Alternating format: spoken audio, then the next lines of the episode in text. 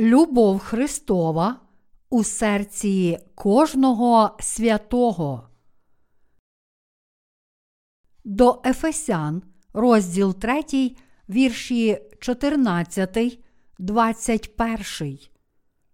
Для того схиляю коліна свої перед Отцем, що від нього має ймення кожен рід на небі й на землі, щоб він дав вам за багатством слави своєї, силою зміцнитися через Духа Його в чоловікові внутрішнім, щоб Христос вірою замешкав у ваших серцях, щоб ви закорінені й основані в любові, змогли зрозуміти зо всіма святими, що то ширина й довжина, і глибина й вишина, і пізнати Христову любов, яка перевищує знання, щоб були ви наповнені всякою повнотою Божою. А тому, хто може зробити значно більш над усе, чого просимо або думаємо, силою, що діє в нас, тому слава в церкві та в Христі Ісусі на всі покоління, на вічні віки. Амінь. Сердечно вітаю всіх вас. Сьогоднішній уривок святого Письма з послання до Ефесян, розділ 3, вірші 14, 21. І я хотів би, щоб з нього ми всі зрозуміли віру апостола Павла, спасіння, яке Бог дав нам, і повноту Його сили. Апостол Павло написав це послання до святих в Ефесі, перебуваючи в ув'язненні. Павло хотів проповідувати Євангеліє за межами Ізраїлю, щоб досягти регіонів Малої Азії та Європи. І через це зазнав жорстоких переслідувань і навіть ув'язнення. І саме в ув'язненні Павло написав своє послання віри до святих Ефеської церкви. Власне, від юдеїв апостол Павло зазнав ще більших переслідувань, ніж від язичників.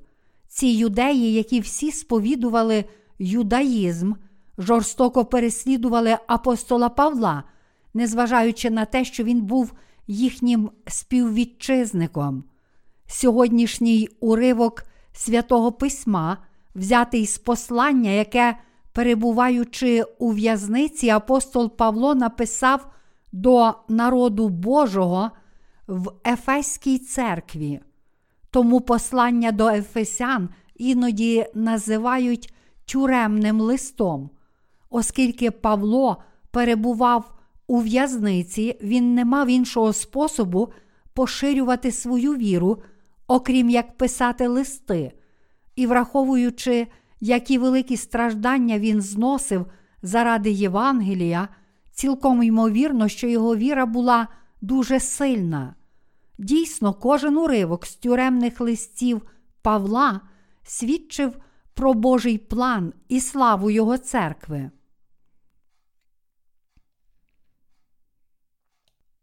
Павло був справжнім євангелістом і служителем. Павло сказав у посланні до Ефесян, розділ 3, вірш 13. Тому то благаю я вас, не занепадати духом через терпіння моє через вас, бо воно ваша слава.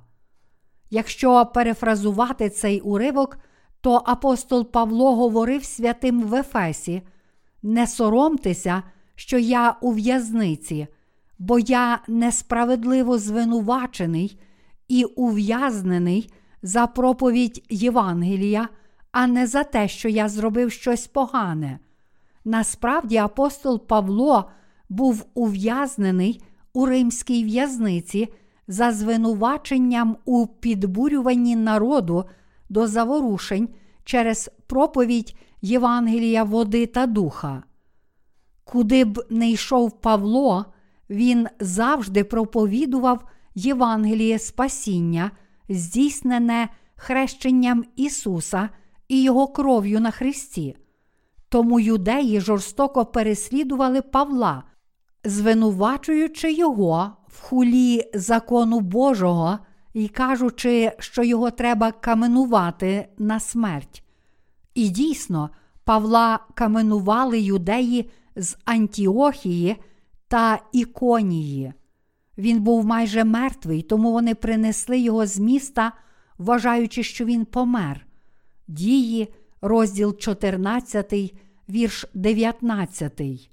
Однак, незважаючи на такі переслідування, Павло все одно свідчив про Ісуса Христа, нашого Спасителя, куди б він не йшов, проповідуючи, що Ісус є Христос.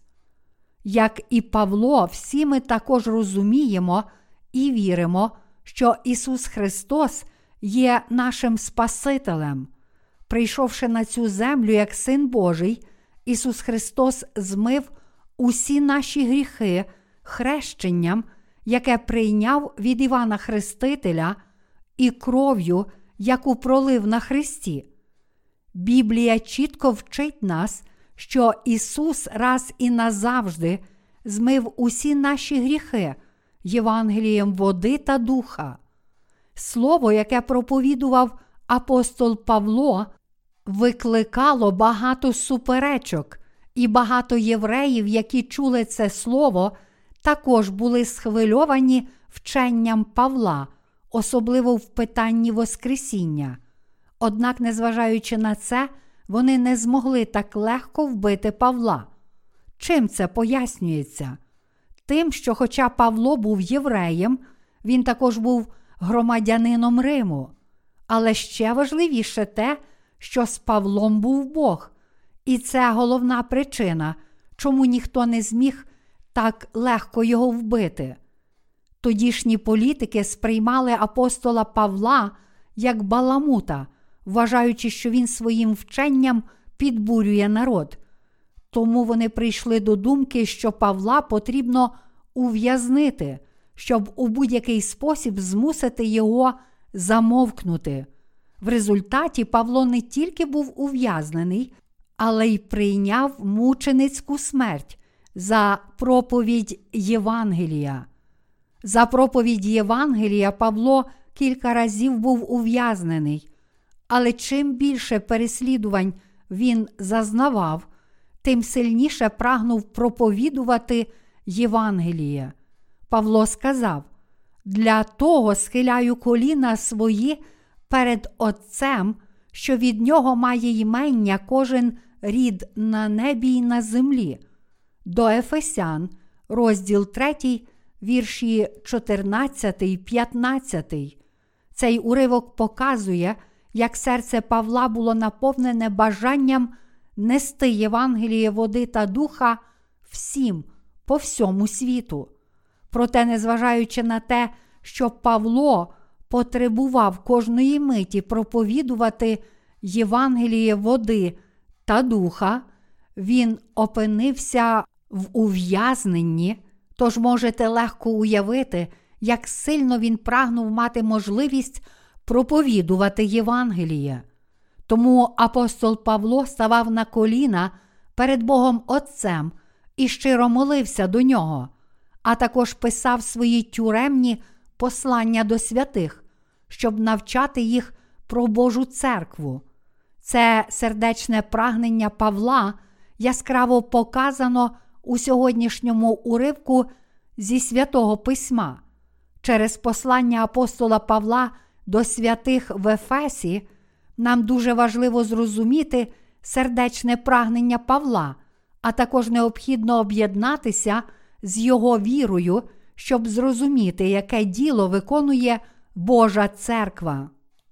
Ключова думка всього послання, яке Павло написав до Ефесян від першого до останнього розділу про Божу церкву. Наприклад, у посланні до Ефесян, розділ 1, вірш 4, він пояснює нам про Божу церкву та її членів, кажучи, що Бог Отець вибрав нас у Христі ще до заснування світу, і що ми повинні бути святими й непорочними перед Ним у любові. Цей уривок, який Павло написав про Божу церкву, є абсолютно незаперечною істиною, і ми всі повинні вірити в цю істину і дякувати Богу за неї. Всі ми тут повинні усвідомити щире бажання Павла навчити нас цієї істини, а наше розуміння Божої церкви і наша віра в неї повинні бути такими ж, як розуміння й віра Павла. Читаючи Павлові послання, я зміг зрозуміти, що віра Павла була заснована на Євангелії води та духа. Дійсно, я міг бачити Павлові знання, істини про Бога і його непохитну віру, яку випромінювало кожне його слово і кожне його переконання. Сьогоднішній уривок з Писання наповнений вірою Павла, його молитвами та свідченнями, і з цього уривка ми можемо побачити, наскільки великою була віра апостолів та наскільки всі вони були вірні Євангелію води та духа. Отже, зосередивши нашу увагу на цих кількох віршах, які ми сьогодні читаємо, я хотів би поділитися з вами вірою Павла.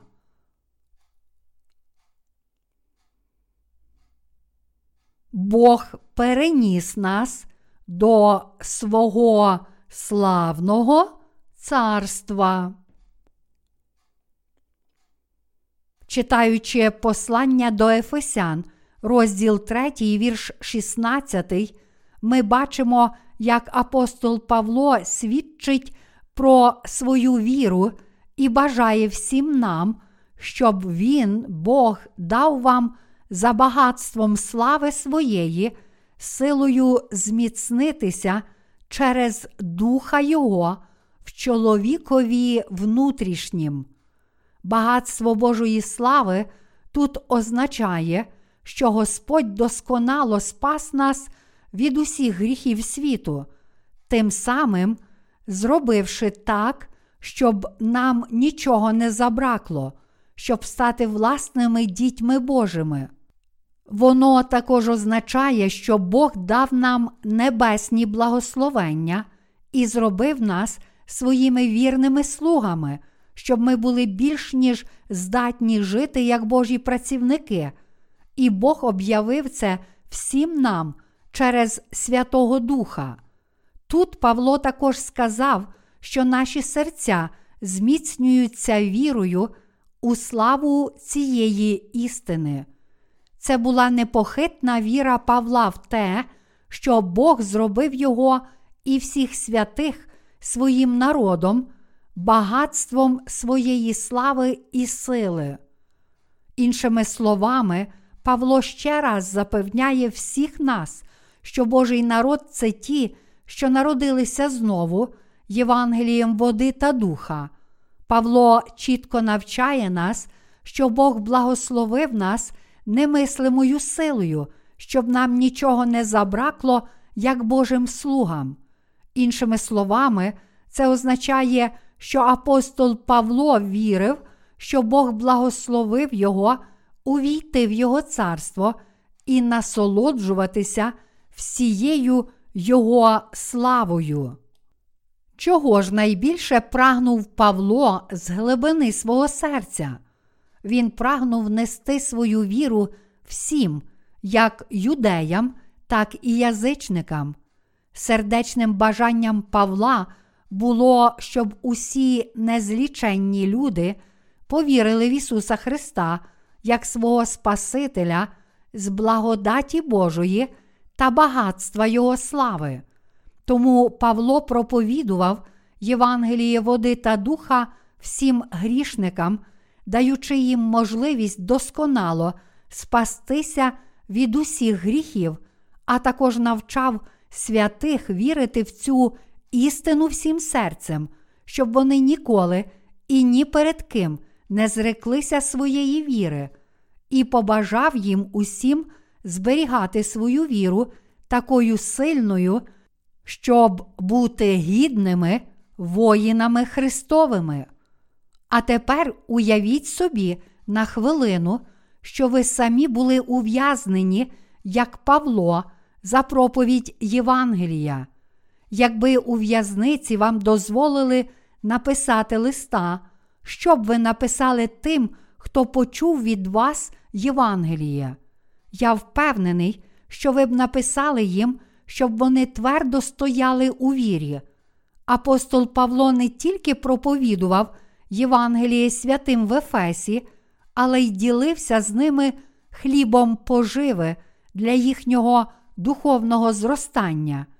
Він говорив їм, що подібно до того, як він став учасником Божої слави, повіривши у Євангеліє води та духа, так і святі Ефесяни повинні прославляти Бога, постійно запалюючи свій факел віри, ніколи не дозволяючи своїй вірі в Господа занепасти за жодних випробувань, переслідувань чи обставин.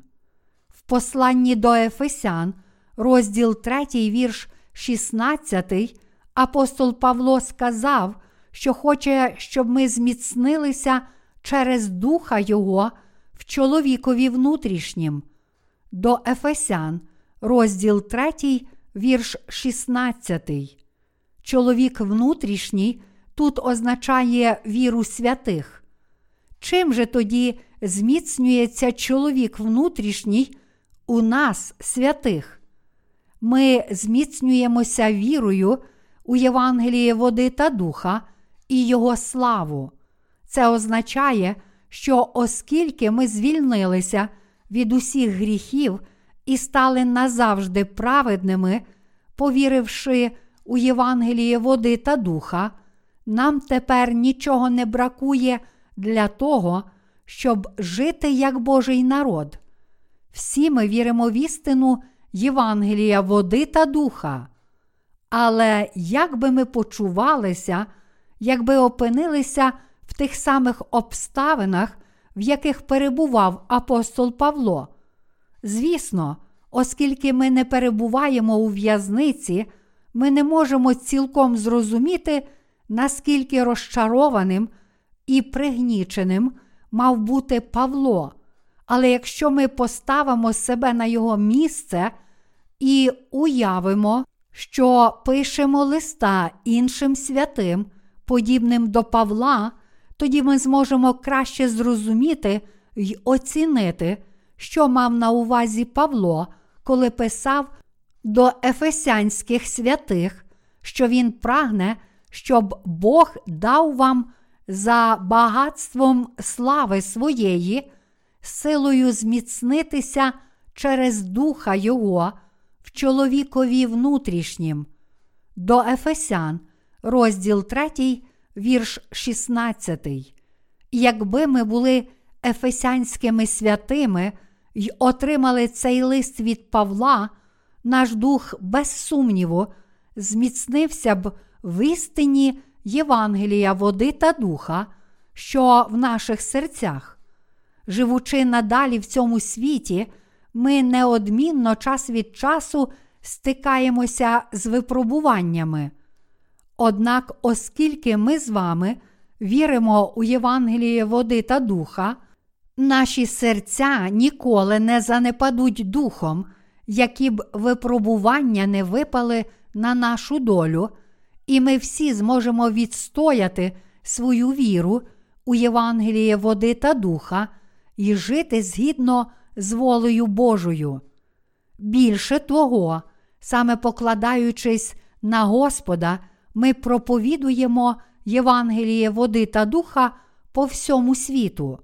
Якщо наші серця коли-небудь зневірюються, то тільки тому, що ми не прийняли рішення жити тільки для Євангелія води та духа.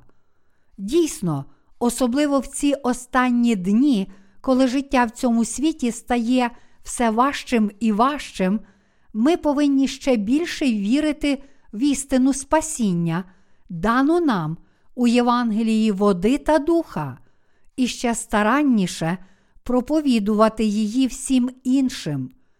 Всі святі та слуги Божі повинні ще більше зміцнюватися, покладаючись на Євангеліє води та духа, Євангеліє, яким Господь спас усіх нас.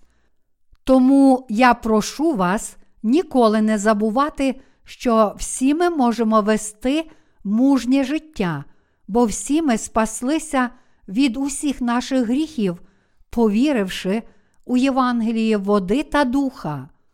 Кожен бігун, який має брати участь у забігу, повинен підготувати своє серце і зосередити свій розум на забігу, який його чекає. Так само і ми повинні чітко налаштувати свій розум, коли вирішуємо жити для Бога, отримавши прощення гріхів, повіривши у Євангеліє води та духа. Ми повинні завжди вірити в Бога.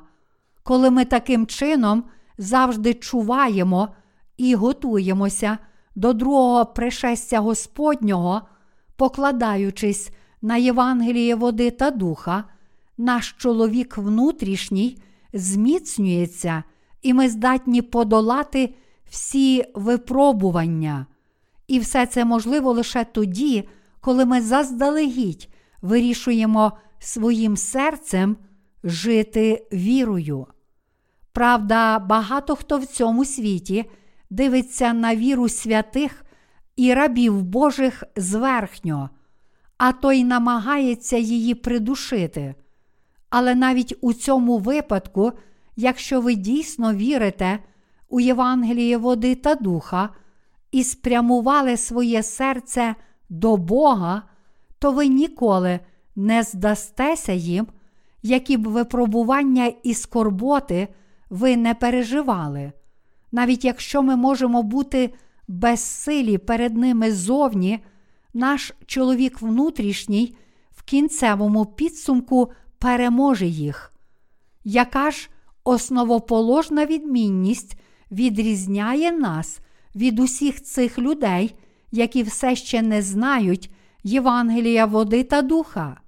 Це, власне, те, що ми народилися знову, повіривши у Євангеліє води та духа, ба більше, ми не тільки стали Божим народом і дітьми, але й маємо благословенну віру, щоб ніколи не піддатися жодному грішнику. Це тому, що ми вже маємо віру у Євангеліє води та духа в наших серцях. Ми можемо подолати всі наші випробування і переслідування не власною силою волі, прагнучи зміцнитися, а тому, що ми вже стали праведними людьми, повіривши у Євангеліє води та духа.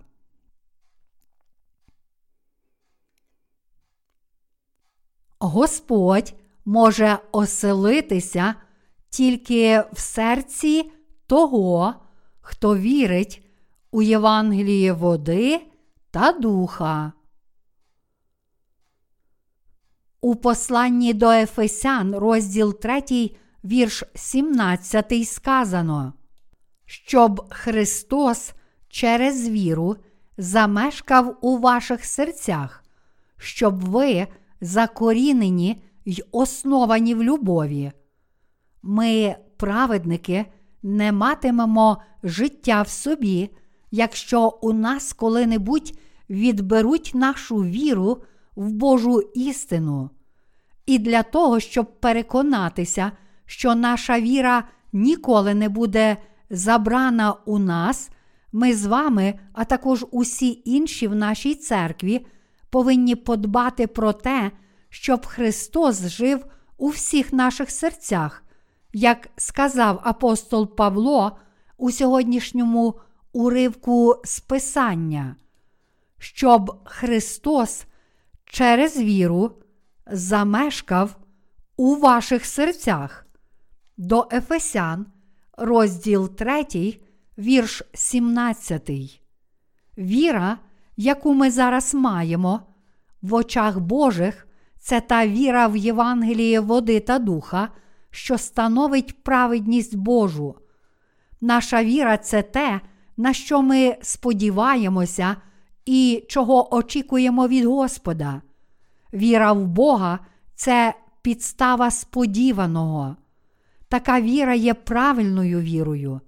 Іншими словами, навіть якщо очі плоті не бачать нашої віри, вона має правдиву суть. Справжня віра це віра у слово істини, якої не бачать очі плоті. Інакше все було б марно. У Біблії чітко сказано, а віра то підстава сподіваного, доказ небаченого. До євреїв, розділ 11, вірш 1.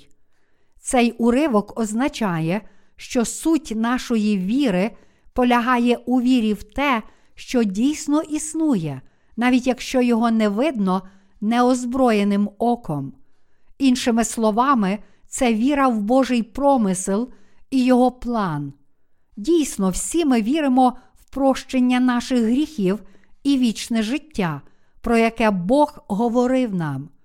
І немає жодного сумніву в тому, що ця істина, предмет нашої віри, має реальну суть. Як зробити так, щоб Христос оселився у вашому серці? Це можливо лише тоді, коли ви вірите у Євангеліє води та духа. Євангеліє води та духа, яке Христос дав нам, не тільки змиває всі ваші гріхи, але й робить так, щоб Христос оселився у вашому серці. І так само, як Павло засвідчив свою віру Ефеським святим, я також можу засвідчити свою віру і сказати всім вам, щоб Христос через віру замешкав у ваших серцях. До Ефесян, розділ 3, вірш 17. Це невимовне благословення сьогодні, що ми повірили в слово Євангелія води та духа. Апостол Павло також говорив про свою смерть, народження з мертвих і Воскресіння, які відбулися через єднання вірою з Ісусом Христом. Він вірив, що все це здійснилося через хрещення, яке Ісус прийняв від Івана Хрестителя і кров, яку Він пролив на Христі. Віра апостола Павла була чесною і щирою перед Богом. Всі апостоли, в тому числі апостоли Павло і Петро, вірили у Євангеліє води та духа і проповідували Його. Істинне Євангеліє Спасіння це Євангеліє води та духа. Всі інші Євангелія неправдиві. Як свідчить Старий Завіт, ізраїльський народ повинен був не тільки бути обрізаним, що означало Божу обітницю відпущення гріхів, але й покласти руку на жертовну тварину і пролити її кров кожного разу, коли приносив жертву Богу. Ці принципи були обов'язковими для ізраїльтян, щоб отримати відпущення гріхів. І за цими ж принципами прийшов у цей світ Ісус Христос, взяв на себе всі гріхи людського роду, прийнявши хрещення від Івана Хрестителя, ніс їх на хрест, пролив свою кров і помер, а потім воскрес із мертвих, щоб спасти всіх нас. Ось що проголошує Євангеліє води та духа, і це суть істинного Євангелія. Євангеліє води та духа це єдине істинне Євангеліє, про яке каже Біблія. Апостол Павло сказав, щоб Христос через віру замешкав у ваших серцях. До Ефесян, розділ 3, вірш 17. Як Бог Отець є святим, так і Ісус Христос є вічно святим Господом. Тому для нас абсолютно необхідно вірити у Євангеліє води та духа, яке Ісус дав нам, і тим самим забезпечити, щоб у наших серцях оселилася істинна віра. Ми настільки зіпсовані, що нас навіть не можна порівнювати з Ісусом. Як люди, ми за своєю природою є насінням гріха, тому ми не можемо не грішити постійно. Як же тоді такі жалюгідні люди, як ми, можуть мати в своєму серці Ісуса Христа, такого святого? Є тільки один спосіб, як ми можемо запросити Ісуса Христа оселитися в нашому серці. Який же Він? Це віра в Слово Євангелія води та духа. Що ж тоді означає мати віру у Євангеліє води та духа, істину Божу? Це означає вірити в те, що Ісус Христос став нашим Спасителем, прийшовши на землю, щоб змити всі наші гріхи, охрестившись від Івана Хрестителя, щоб раз і назавжди взяти на себе всі наші гріхи, забравши їх на хрест, проливши свою кров і воскреснувши з мертвих. Вірити в цю істину, ось що означає вірити у Євангеліє води та духа. Саме через це Євангеліє, води та духа, Ісус дав нам цю істину спасіння, і саме завдяки нашій вірі в цю істину спасіння, цей Спаситель може оселитися в нашому серці. Господь каже, що Він спас нас від усіх гріхів світу, прийшовши на цю землю водою і кров'ю. Перше Івана, розділ 5, вірші 3, 8. І всі ми спасаємося, повіривши у Євангеліє води та духа і прийнявши Господа як свого Спасителя. Апостол Павло сказав, щоб Христос через віру замешкав у ваших серцях. До Ефесян, розділ 3, вірш 17. Господь каже, що наша віра у Євангелії води та духа є правильною вірою. Саме вірою в це Євангеліє води та духа ми можемо отримати прощення гріхів у своєму серці. Саме тому Господь послав нам Святого Духа, щоб Він оселився в наших серцях, бо Ісус Христос став нашим Спасителем через свою воду і кров. Хто повірить у Євангеліє води та духа зараз, той отримає Духа Христового, який увійде в його серце, а хто не повірить у це Євангеліє, у серце того ніколи не увійде Христос. Саме так відрізняються ті, хто має Святого Духа від тих, хто його не має. Коротше кажучи, віра в Ісуса Христа це віра у Євангеліє води та духа. За своєю природою, ми всі з вами були приречені померти за наші гріхи і бути вкинутими в пекло. Оскільки наші серця були повні гріхів, у нас не було іншого вибору, окрім як бути знищеними і вкинутими в пекло за наші гріхи.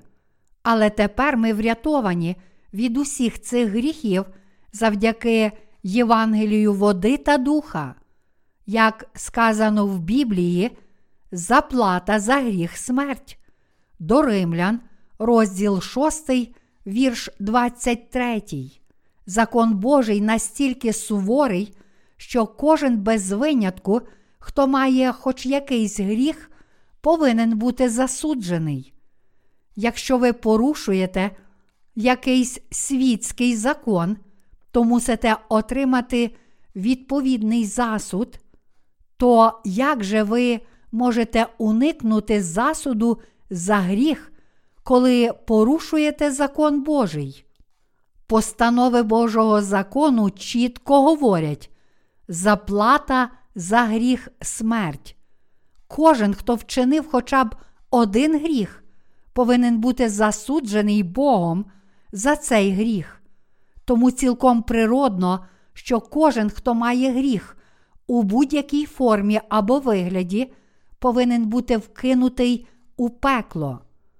Подумайте про це перед словом істини. Доки ми не знайшли Ісуса Христа, тобто, доки ми не усвідомили Євангелія води та духа, всі ми дійсно були грішними, і тому нам усім судилося бути вкинутими в пекло. Якби палко ми не вірили в Ісуса, якби в нашому серці був хоч один гріх, то ми мусили б піти просто до пекла. Наші з вами серця за самою своєю природою були глибоко гріховні.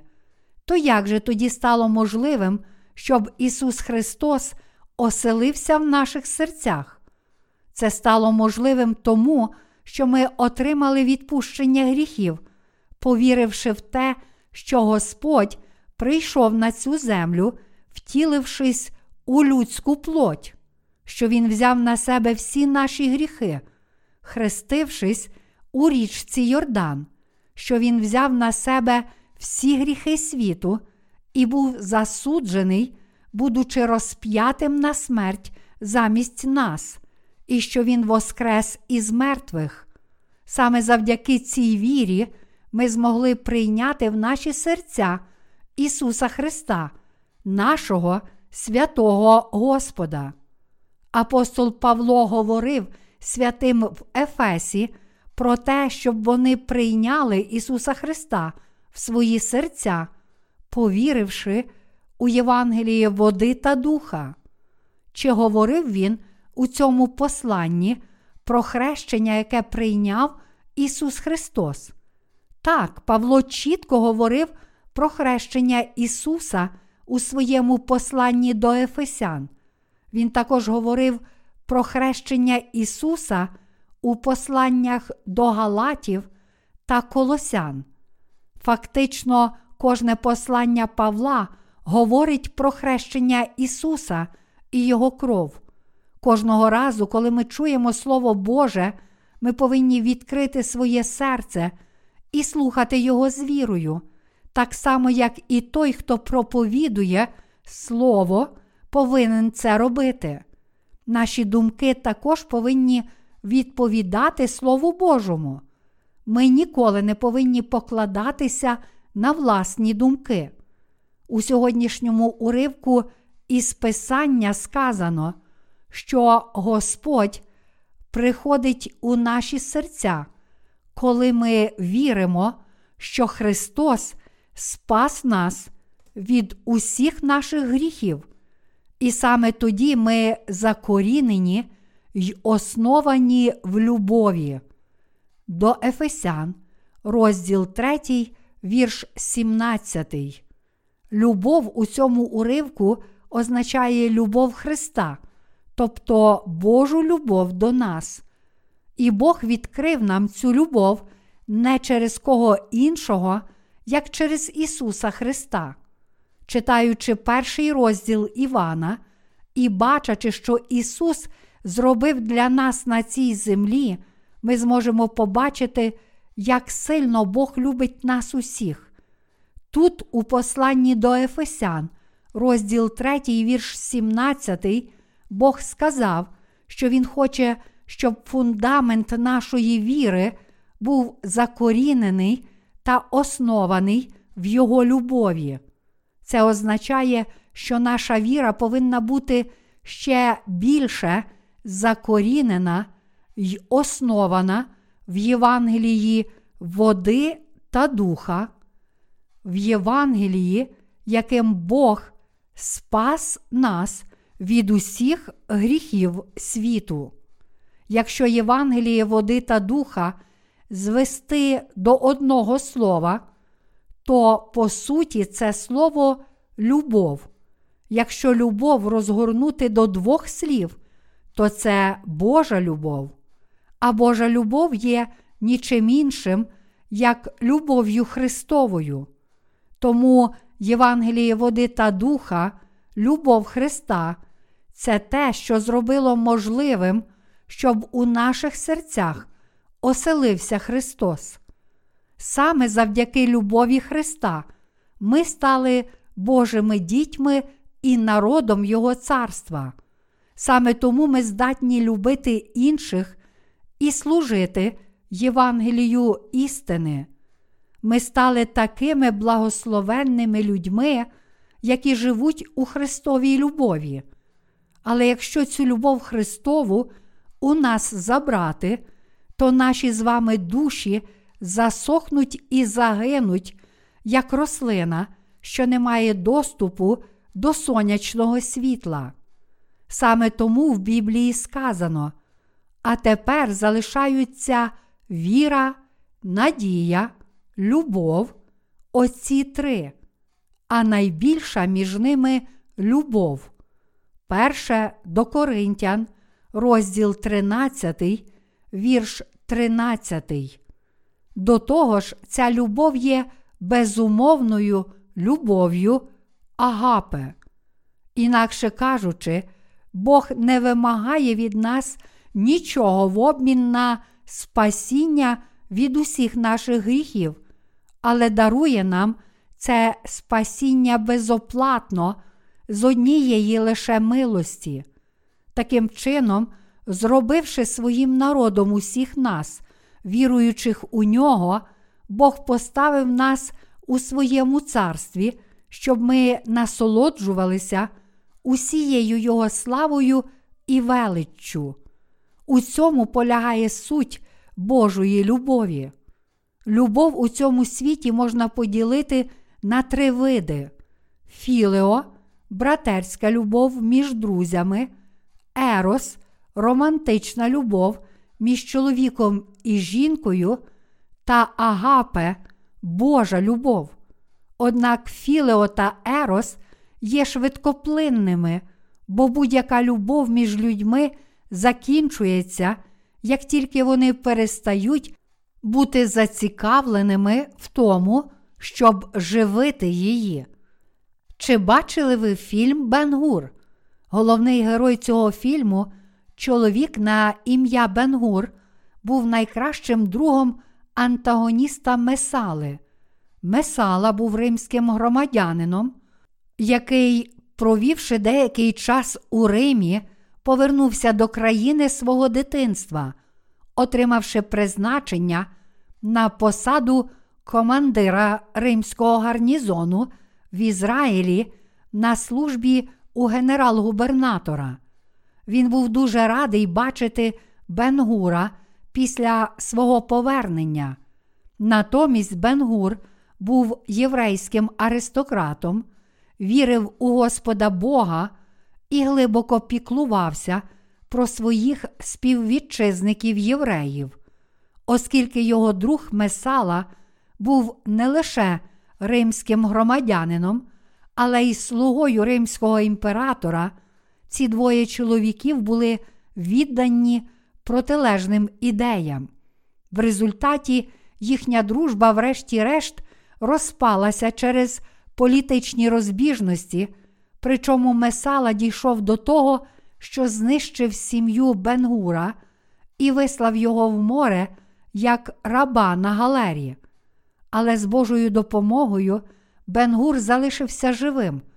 І коли він повернувся до Ізраїля, то зійшовся з Месалою в кривавих перегонах на колісницях і, врешті, переміг його. У фільмі показано, як, пройшовши випробування, Бенгур став людиною віри. Так само і дружба може легко зруйнуватися, коли виникає конфлікт інтересів. Любов між чоловіком і жінкою також цілком руйнується, як тільки з'являються розбіжності.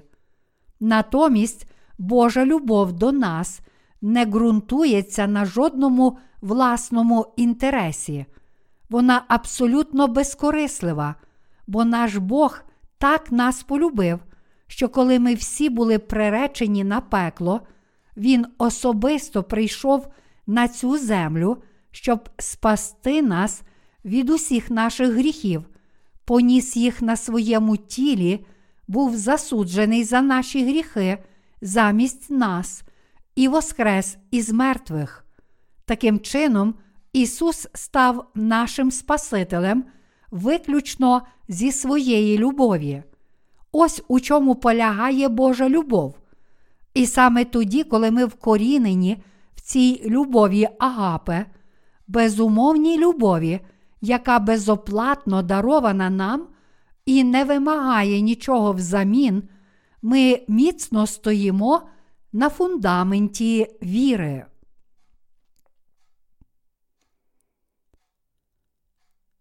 Євангеліє води та духа є втіленням безумовної Божої любові. Ми отримуємо Божу любов не тому, що щось робимо. Навпаки, цю Божу любов можна отримати лише тоді, коли ми віримо у Євангеліє води та духа, служимо цьому Євангелію та виконуємо Боже діло вірою.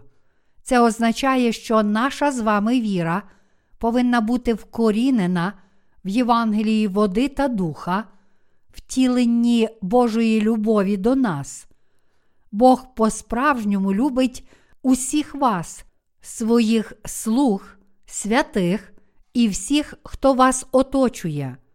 Тому кожна людина повинна осягнути цю Божу любов.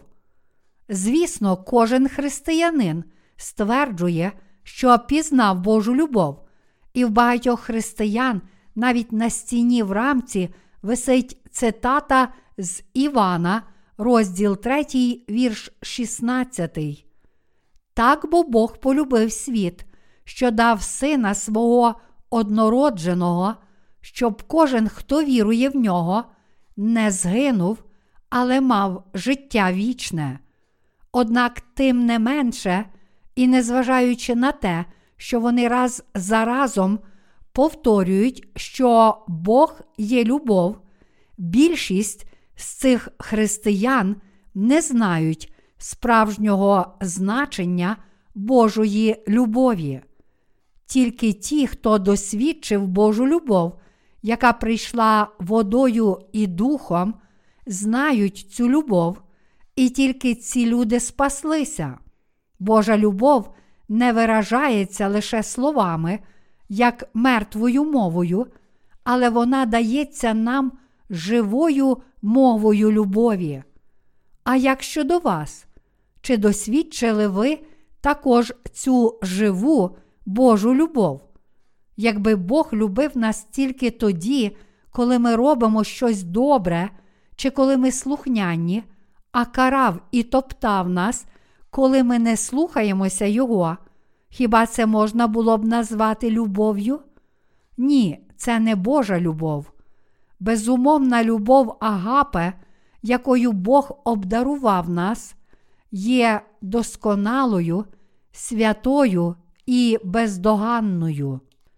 І ця справжня любов відкривається як спасіння, яке Бог дав нам, бездоганно відпустивши всі наші гріхи.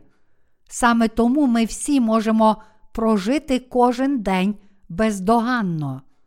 Я сам досвідчив цю любов Господню, як співається в одному з наших гімнів, Господь моя любов, я Його наречена, Його любов моя радість.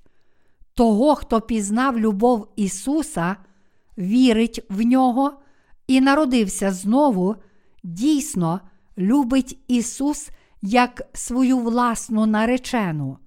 Раніше, коли я не дуже розумів любов Ісуса, я прославляв Його просто з власних емоцій. Але все те емоційне піднесення і віра, які були спочатку, миттєво зникали, коли я бачив, що я знову і знову грішу. Оскільки я постійно чинив багато гріхів, тоді я був нещасний, але коли я нарешті зрозумів, що я абсолютно безгрішний, тому що Ісус дійсно спас мене як мій Спаситель, мій Бог і мій наречений, я звільнився від усіх моїх страждань. Лише через 10 років після того, як я вперше повірив в Ісуса, я нарешті зміг по-справжньому відчути Божу любов. Коли я по-справжньому зрозумів Слово Боже про те, що Ісус забрав і взяв на себе всі гріхи людства через хрещення від Івана Хрестителя у річці Йордан, що Він пролив за мене свою кров на Христі, і що Він спас мене, воскреснувши з мертвих, я нарешті зрозумів Божу любов і сказав собі: Ісус справді знищив усі мої гріхи і здійснив усю праведність. Оскільки Ісус поніс на собі всі гріхи всього людського роду, на нього перейшли і всі мої гріхи, і саме тому Господь був розп'ятий та помер як мій Спаситель. А воскреснувши з мертвих, Ісус повернув мене до життя, а також став моїм досконалим Спасителем і Царем Царства Божого. Тож тепер, коли я повірив в Ісуса, я не тільки потраплю до Царства Небесного, але й побачу там Господа віч навіч. Тому Ісус є моїм заступником, який від мого імені демонструє докази мого спасіння перед Богом Отцем. І оскільки я тепер вірю в цю істину, я став цілком безгрішним, хоча я все ще щодня чиню багато гріхів. Я був такий щасливий і радісний, коли пізнав любов Господа. Як тільки я дізнався про Євангеліє води та духа зі Слова Божого і повірив у це істинне Євангеліє, я зміг відчути Господню любов. І жодними словами неможливо описати, наскільки я був щасливий в той час. Чи є в цьому світі якась любов, яка хоча б трохи схожа на цю любов Господню? Він так сильно полюбив мене, що забрав не декілька моїх гріхів, а всі гріхи. Це було так чудово, коли я усвідомив цю істину. У Євангелії від Матвія, розділ 3, вірш 15 написано.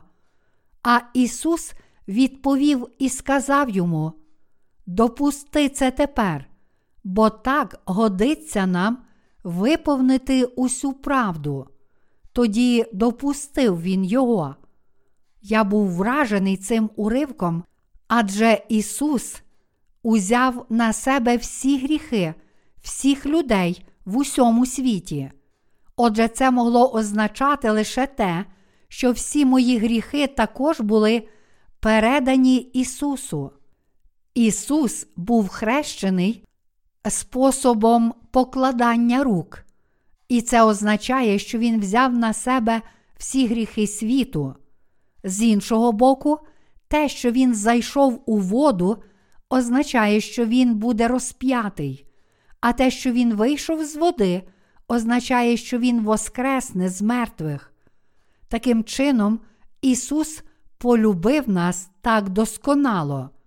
Завдяки Євангелію, води та духа, я відчув досконалу Божу любов, побачив Божу любов на власні очі. Більше того, тепер, коли я відчув цю любов, я більше не відчуваю спраги любові. Навіть якщо я відчуваю духовну спрагу, мені потрібно лише послухати проповіді наших служителів або почути свідчення наших братів і сестер. Тоді я втамовую спрагу і отримую рясне благословення, коли в моєму серці знову починає бити джерело любові.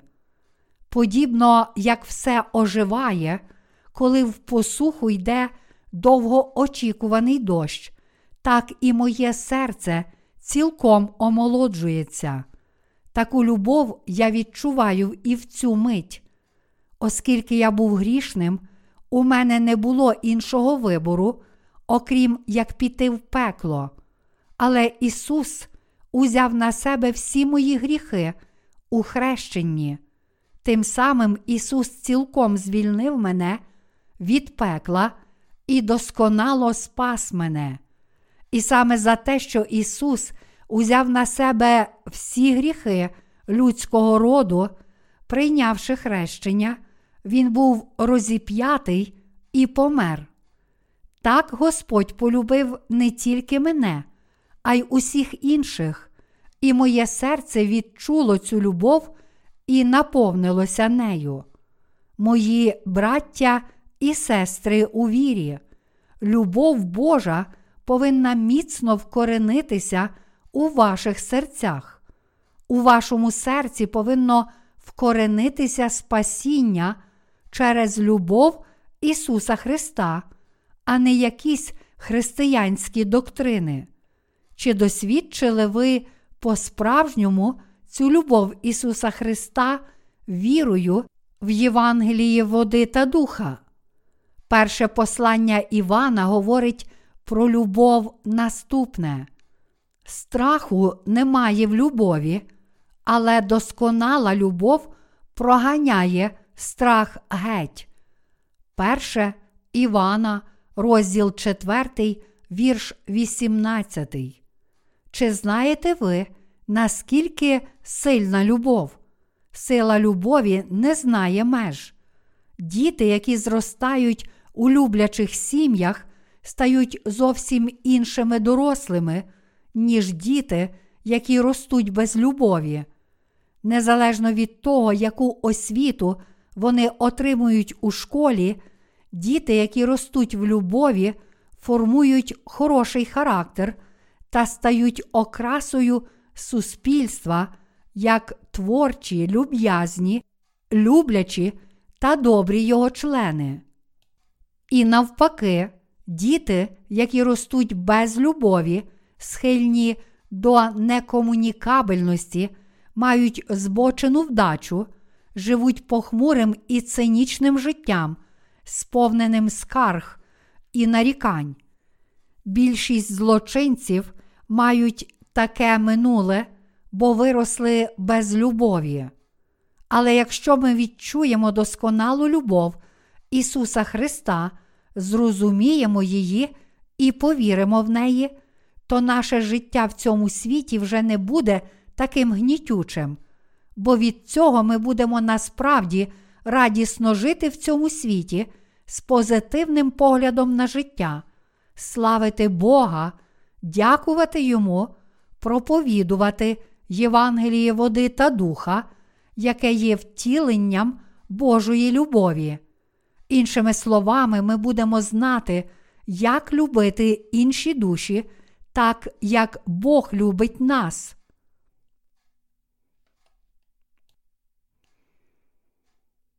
Зараз слід міцно закласти фундамент вашої віри в праведність Господню.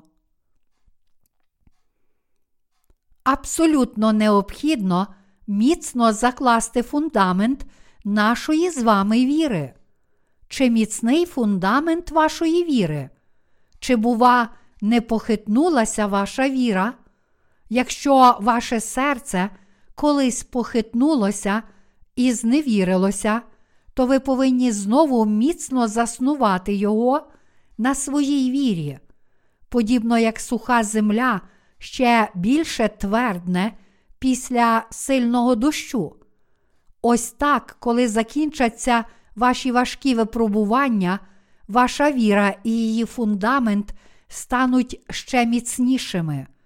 Але фундамент вашої віри не повинен формуватися неналежним чином, а повинен закладатися як плідний фундамент, наповнений любов'ю. Ваше серце має бути родючим полем віри, яке прийняло Божу любов. Серця віруючих у Євангелії води та духа, які досвідчили любов Божу, обов'язково перетворяться на родючу ниву, наповнену любов'ю агапе, і вони поведуть за собою інших, щоб вони також зробили свої серця такою нивою. Ми з вами Божий народ. Саме тому в посланні до Ефесян, розділ 3, вірші 18, 19, апостол Павло бажав нам, щоб ми змогли зрозуміти зо всіма святими, що то ширина й довжина, і глибина й вишина, і пізнати Христову любов, яка перевищує знання, щоб були ви наповнені всякою повнотою Божою. До Ефесян, розділ 3, вірші 18, 19. Чи пізнали ви ширину Божої любові, з якої Він спас нас з вами? Спробуймо виміряти Божою любов'ю та оцінити, наскільки широким є це спасіння, яке Бог дав нам. Чи, охрестившись, Бог взяв на себе тільки ваші гріхи? Ні, Він раз і назавжди взяв на себе всі гріхи всього людського роду, забравши кожен гріх кожного, хто живе на цій планеті. Більше того, Бог не тільки взяв на себе всі гріхи всього людського роду, але й назавжди забрав усі його провини, недоліки і навіть слабкості. Нашим обмеженим розумом просто неможливо виміряти чи оцінити глибину і ширину Божої любові. У світі існує багато релігій, в тому числі і світське християнство. Християнство як релігія, принаймні вчить своїх послідовників спасатися вірою в те, що зробив для них Ісус Христос. На противагу цьому всі інші релігії світу наголошують на аскетизмі та самозреченні, вчать своїх послідовників ставати богами власними зусиллями. Це те, що відрізняє християнство від усіх інших релігій. Однак Ісус Христос взяв на себе всі гріхи навіть таких заблуканих людей, які намагалися отримати спасіння власними силами, і всіх їх спас. Бог вибрав євреїв як свій народ у своєму провидінні. Чи тоді Бог полюбив тільки євреїв? Ні, Бог полюбив не тільки євреїв, але й усіх язичників і спас увесь людський рід без жодної дискримінації. Господь не просто взяв на себе гріхи нас з вами, як своїх нинішніх віруючих, і не просто поніс гріхи єврейського народу, але Він забрав усі гріхи всіх людей у цьому світі, не обмежуючись усіма релігійними сектами і віровизнаннями. І оскільки Ісус раз і назавжди взяв на себе всі гріхи кожного, то той, хто вірить в цю істину, є абсолютно безгрішним. Ось наскільки широка Христова любов. А чи знаєте ви, яка довжина Божої любові до нас? Народившись на цій землі, ніхто з нас не міг не грішити щодня, а тому всім нам судилося бути засудженими за свої гріхи на смерть і вкинутими в пекло. Але для того, щоб спасти таких нещасних людей, як ми, Господь сам взяв на себе всі наші гріхи, прийнявши хрещення і витерпів на Христі весь осуд за ці гріхи. Чи можете ви хоча б уявити собі, скільки гріхів забрав Господь? Чи взяв Ісус на себе тільки ваш первородний гріх? Чи поніс Він тільки ваші минулі гріхи? Ні, Ісус поніс усі ваші гріхи за всі часи. Він поніс не тільки ваші минулі гріхи, але й теперішні, і навіть взяв на себе всі гріхи, які ви скоїте у майбутньому. Саме такою є довжина любові, якою Господь обдарував нас. Навіть якби Ісус поніс на собі гріхи лише однієї людини, це вже було б досить дивовижно, але Він поніс на собі всі гріхи всього людського роду в цьому світі, і тому довжину і ширину Його любові ніколи неможливо виміряти жодними людськими засобами. Прийшовши на цю землю, Ісус Христос навіки узяв на себе кожен гріх, перетнувши межі часу і простору. Він настільки зненавидів гріх, що зібрав усі гріхи докупи і змив їх усіх.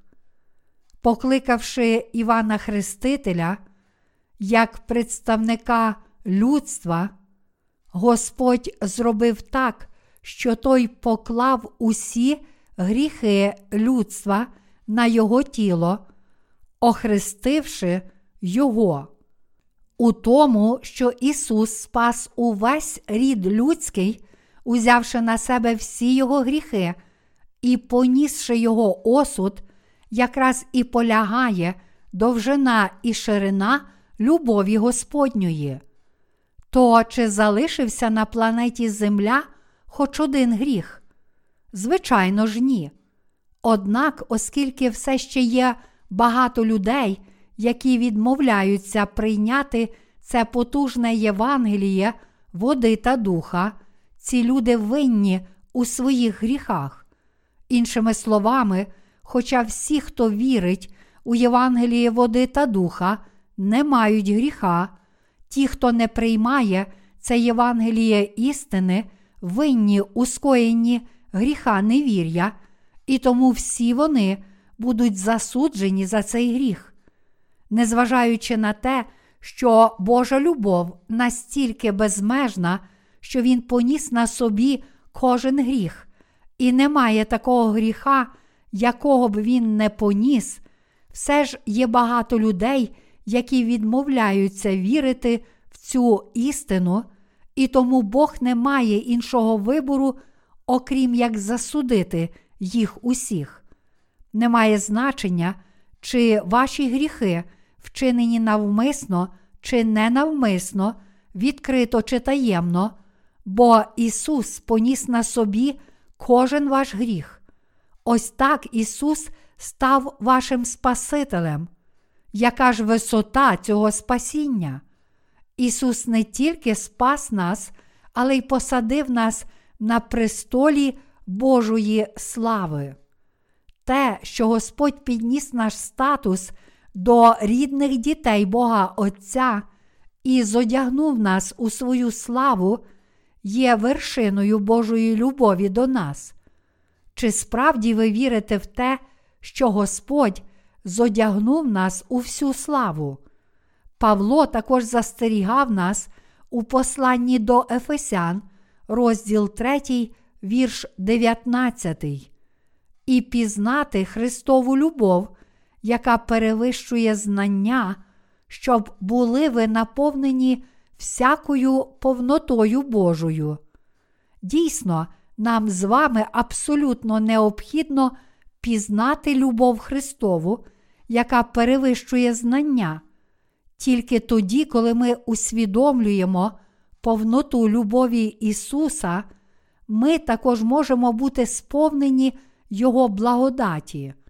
Ви повинні зрозуміти, наскільки повно Ісус узяв на себе всі ваші гріхи хрещенням, яке прийняв на цій землі, і знати ширину, довжину й висоту цієї любові відповідно до розуміння, яке Господь дав вам.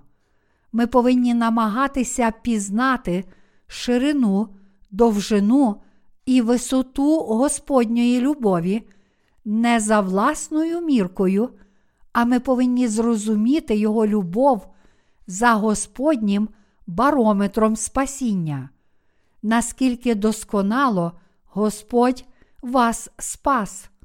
Я ставлю це запитання, тому що вам абсолютно необхідно зрозуміти, наскільки досконало Ісус поніс всі наші з вами гріхи своїм хрещенням та своєю кров'ю на Христі, і знати ширину, висоту й довжину цієї любові. Те, чи зможете ви відчути любов Ісуса у всій її глибині, залежить від того, чи знаєте ви, наскільки повно Ісус узяв на себе всі ваші гріхи, коли охрестився.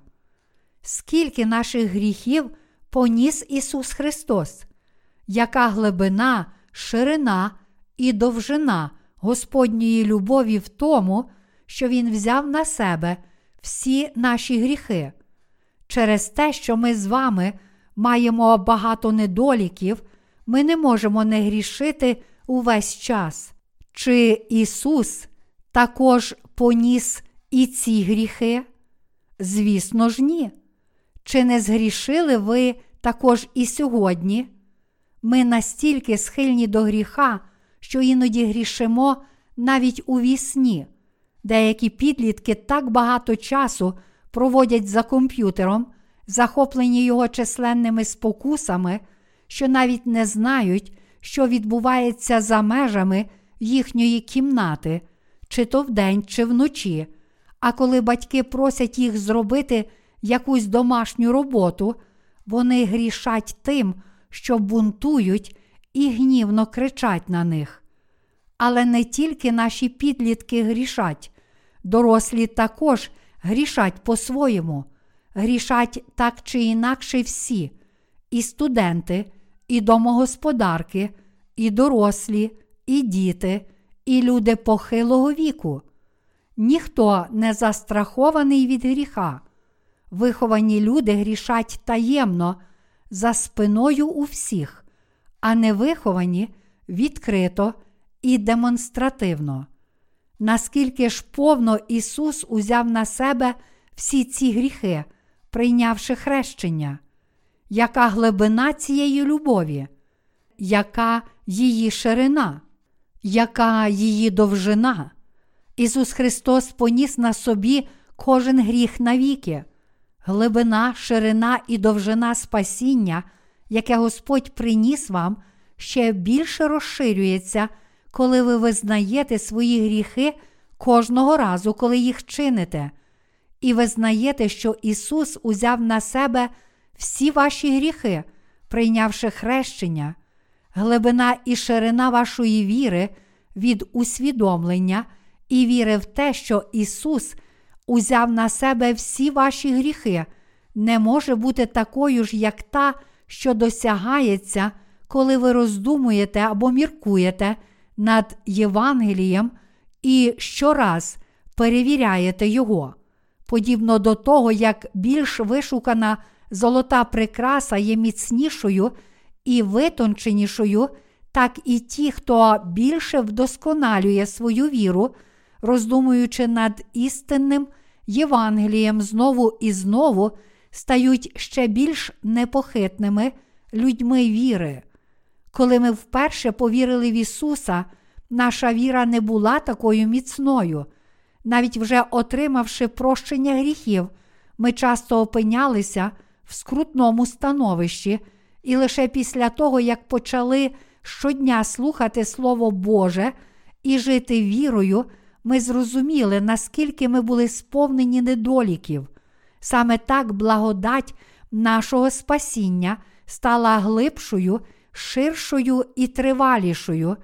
Навіть у майбутньому всім нам слід продовжувати роздумувати над благодаттю спасіння і розширювати висоту, довжину, ширину й об'єм нашої віри, знання істини спасіння, що своїм хрещенням Ісус Христос цілком взяв на себе всі наші гріхи, не осягається, якщо про це один раз подумати, і не зростає саме по собі автоматично.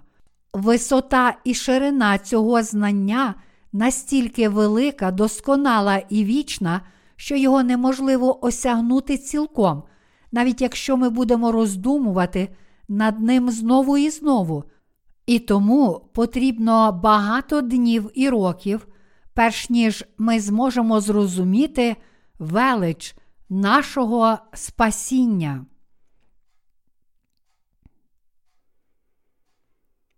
Вивчайте свою віру і досвідчуйте Христову любов кожного дня.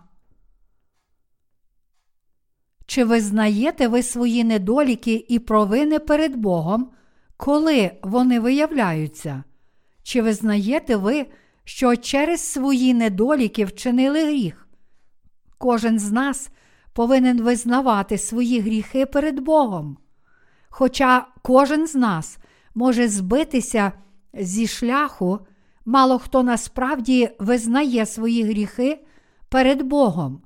Однак усі ми, що отримали відпущення гріхів, повинні визнавати свої провини, коли б ми їх не вчинили.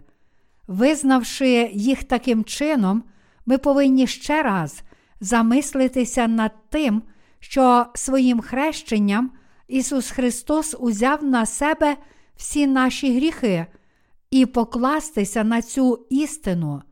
Праведники повинні прославляти велич Господнього спасіння і постійно перевіряти себе, щоб переконатися у своєму спасінні. Коли ви таким чином підтверджуєте своє спасіння і постійно роздумуєте над Євангелієм води та духа, фундамент вашої віри з часом стане непохитно міцним. Ви не зійдете з дороги, як би сильно вас не трясли, тому ви будете сповнені всією повнотою Божою, оскільки Бог цілком спас нас з вами, цілком полюбив нас і зробив нас цілком досконалими, наші серця повинні бути сповнені віри. Тому нам не залишається нічого іншого, як вірити в Господа. Апостол Павло також сказав святим в Ефесі.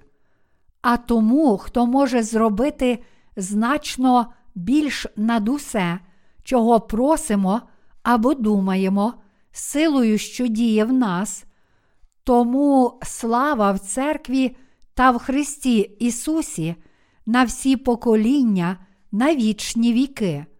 До Ефесян, розділ 3, вірші 20, 21. Цей уривок ясно вчить нас, що ми можемо отримати таку любов і силу від Господа, мати таку повну віру і жити таким повноцінним життям тільки тоді, коли вірою зодягнемося у славу Ісуса Христа і перебуватимемо в Божій церкві. Всім нам слід якомога швидше осягнути Божу любов.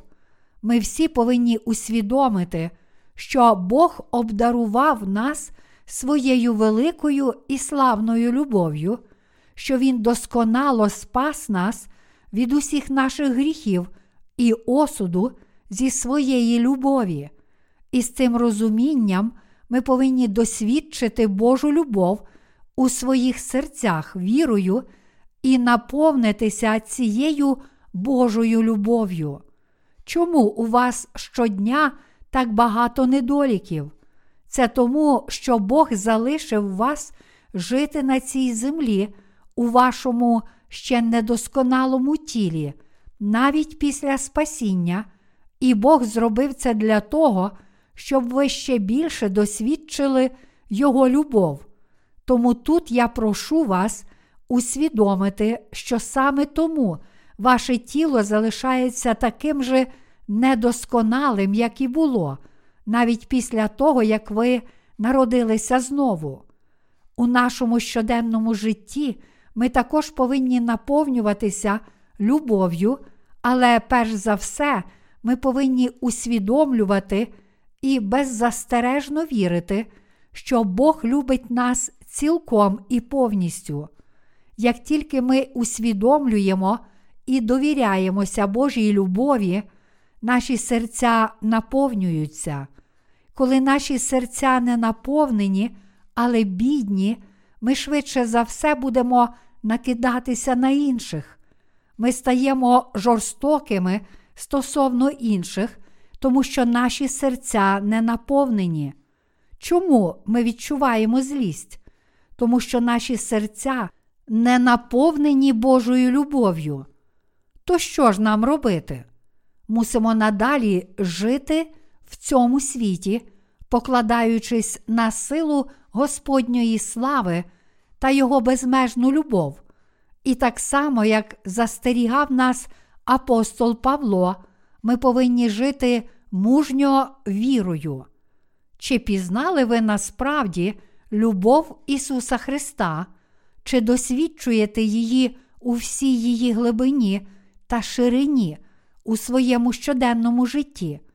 Ми можемо досвідчувати і бачити любов Ісуса Христа кожного дня, кожного подиху, кожного разу, коли стикаємося з труднощами. Ця любов Ісуса Христа була об'явлена і прийшла до нас через Його хрещення і кров на Христі. Тим самим Господь дав нам можливість досвідчувати цю любов кожного дня.